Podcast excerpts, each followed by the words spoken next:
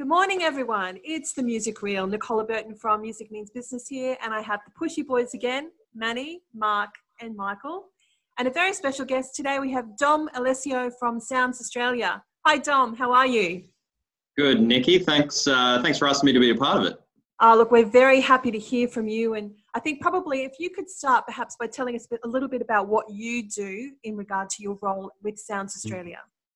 Yep. So Sounds Australia is the music export office. So in the old world, um, we used to have the uh, amazing opportunity to basically go around the world and promote Australian artists and industry at showcase conferences. And so showcase conference is kind of like South by Southwest, which I guess right, is the biggest okay. one people would have heard of before.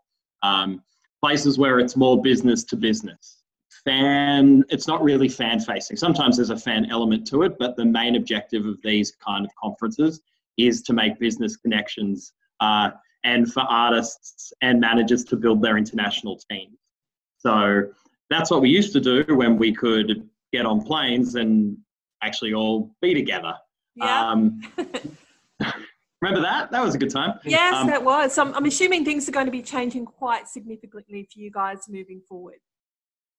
Um, yeah, it will. It will. Um, and and I guess that's why I was brought on a couple of years ago. So um, my role is as digital export producer is the title. So um, I my role is kind of twofold. One is to um, is to design the digital strategy for Sounds Australia, but secondary, it's also to keep an eye on digital opportunities for Australian artists and industry internationally.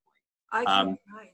And, and obviously, because of the coronavirus outbreak and what it's brought about, digital has become a, a, the focus because we we can't do these things in person at the moment. Yeah, that's right. Wow. So, okay, so maybe a little bit about what happened when lock, when lockdown hit in March.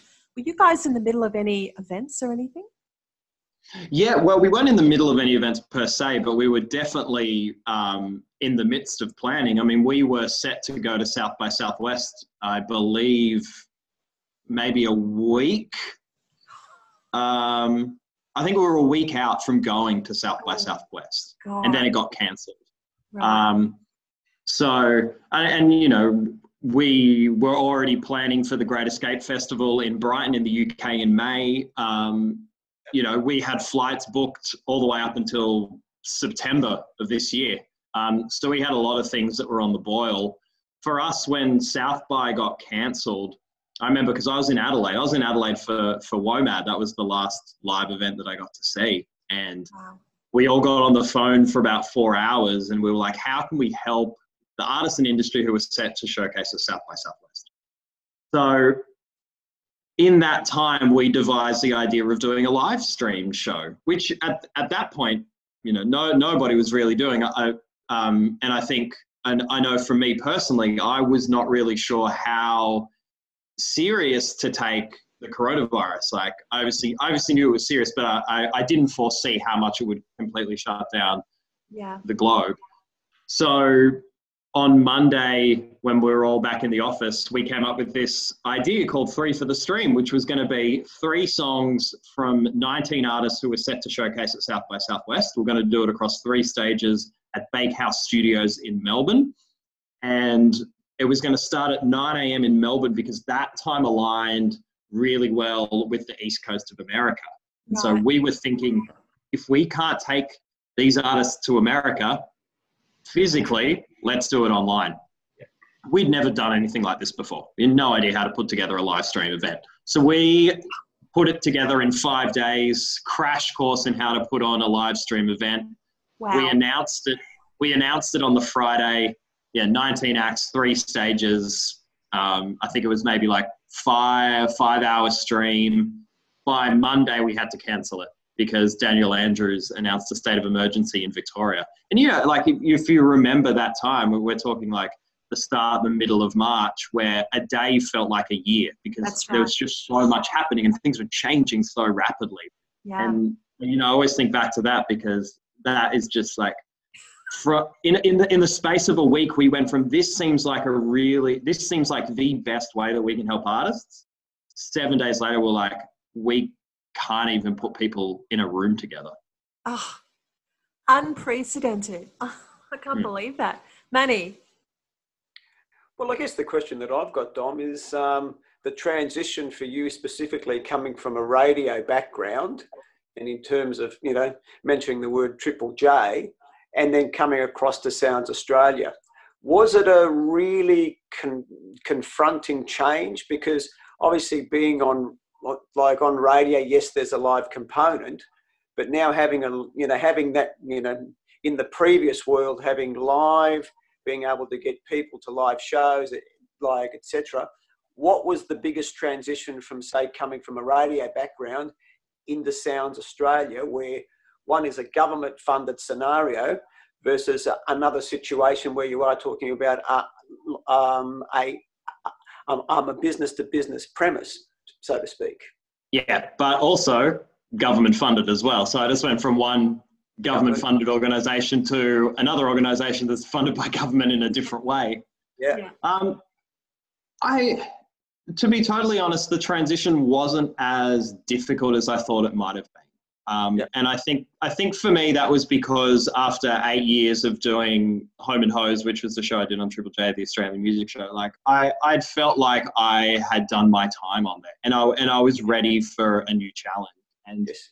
when you do something like the Australian music show, I think in a way uh, it, what's different to that show as compared to doing, say, like a lunch show or like a drive show on on Triple J, that you do have a lot more of a relationship with the music industry.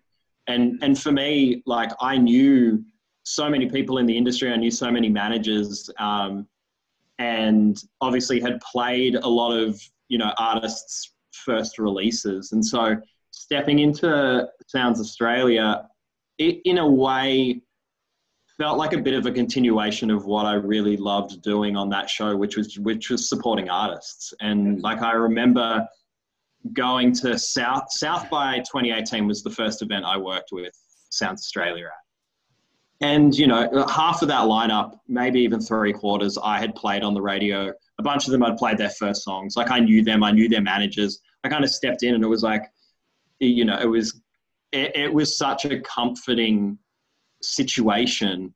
Um, and what was really lovely and what was really touching for me personally was just how many artists who were going to South by for the first time who knew me or previously in my role as Triple J and were like, we, and they, they were saying to me, we feel so much more relaxed being on ground, knowing you're here because you know what we've done yeah. and you know, you know what we're trying to achieve. And so that was really lovely.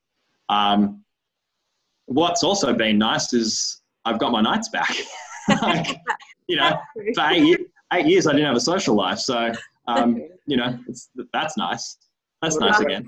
I've also noticed a couple of other guys coming across from Triple J into similar sort of roles in other organisations. So Triple J is a very important stepping stone for all market sectors. So you know, which is absolutely brilliant. So you know, like Triple J, and congratulations to Sound Australia. Congratulations to the Australian government, so to speak. So I think a lot of people who who step into radio are music lovers first and foremost. I know that was it for me. Like, uh, I'm you know before radio, I was in print journalism. Remember that? Remember when you when things used to be printed, physical media.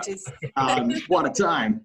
Um, and you know, like I had never had it I, I honestly had never had any desire in stepping into radio. Like for me, the starting point for all of this was just being an obsessive music fan. So the things that have taken me from print media to radio to Sounds Australia, the, the through line is just a love of music. So we love that. The obsessive music fan. That's what we, we want to maintain. Michael. Hey, Dom. I was wanting to to you just in, in relation from from an artist point of view. What sort of what sort of advice can you sort of give to to artists that are wanting to release music and do stuff like that? What sort of advice have you got for, for artists that are sort of okay, we can't play live now. What do we do? Um, I think it.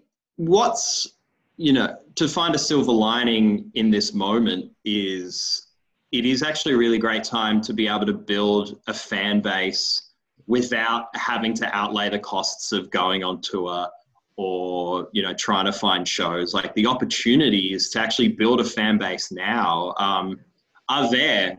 The way you got to do it though is you've got to have something to say. You've got to have something unique to say because at this time as well it's, there's there's so much noise and it's how, how do you cut through the noise? And in the past it used to be we'll put on a great live show we'll support some of the bigger acts we'll try to get their fan bases um, you know, we'll try to get some of the people who may come early and check us out. We'll, we'll bring them over and they can become fans of us. You don't have those avenues now because, you know, we're home more. Um, but even as restrictions start to loosen, the idea of a live show seems, you know, pre- pretty far away. Yeah. Um, at least with a couple of hundred people in the same room. Yeah. So I think it really is for for any artist who's looking to release something new, you've got to really got to ask yourself, what's my unique point of view? What's my unique story? Yeah. Um, and and really hone in on that and amplify that. Um, and I think that works in a number of ways. That you you want to amplify that unique story to the audience, but you also want to amplify that story to whoever you're pitching to, if it's radio, if it's blogs, um, because you you know you have to cut through to them as well, and they want to be able to share a unique story. Um, so whether it's something in your background, whether it's where you live, where whether it's in maybe a weird instrument you play or just some strange way that you produce the music, like all of that is a point of difference which you can amplify Yeah. to cut through. Um, I was on a panel last week um, with Viv from GyroStream, which is a locally based um, digital aggregator. And she was saying something interesting, which was that she hasn't really seen, well, for well, GyroStream haven't seen a change in the amount of music being released at the moment. There's Oh. not more, there's not less. It, it basically looks the same. So that, that I found really interesting because I would have, I, I guess I would have either way wouldn't have surprised me. Maybe more because people are inside, or maybe less because people are holding off releases. Yeah. I think what you're seeing are more major artists, more major label artists holding their releases off because they can't do the big tours. That's right. Um, and anecdotally, it looks like um, independent, I guess, non major label music is being streamed more at the moment. So Yes. that points that that points to a, a good opportunity for a new independent artist because a people are still interested in listening to new music at this time and b there's less competition from bigger artists but there's still a lot of noise that you have to cut through Yeah. so you can't be complacent you've still got to you've still got to you know amplify that point of difference um, and you know and, and write really great music Great advice. Great advice, Mark. Uh, Dom, sort of post COVID 19, um, what changes do you think we're going to see in the scene? And the second point of my question is what can a um, what can the average punter or music fan do to sort of to help out in this time?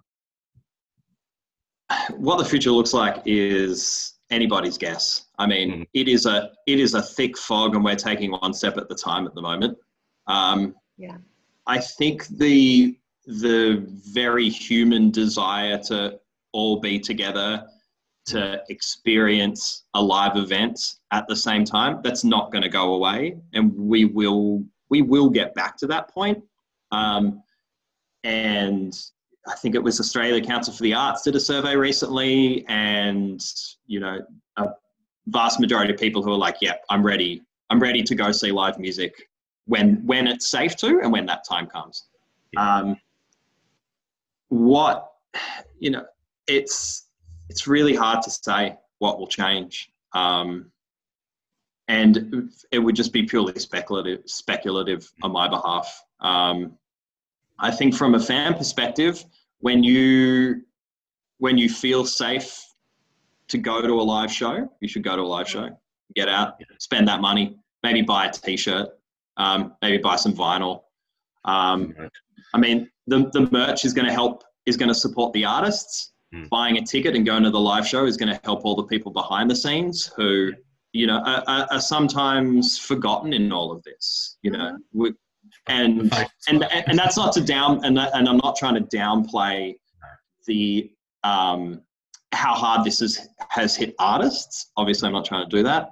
Um, but you know, it's the behind the scenes, it's the crew, it's the roadies. They're the ones who you know they're not on the Channel Nine live streams. They're not on Instagram Live. Like you, they're not as front and center. Um, but going to shows and, and buying tickets, you know, mm-hmm. that's that's going to support them. Um, so yeah, my message for fans is like when when when the time comes and you feel safe, get out there. Get out there. Get out and do it. Wow, Dom, yeah. you've given us so much to think about. You've given the artists a really great direction on how to actually use this time and leverage it to prepare themselves for when we're eventually able to go out there and play. We really want to thank you for your time today and for your insights and your wisdom. Thank you so no. much. Thanks, Nikki. It was an absolute pleasure. Thank you, everyone. Wonderful. Thanks, everyone. I'll see you next time. Thank Thanks, you. Dom.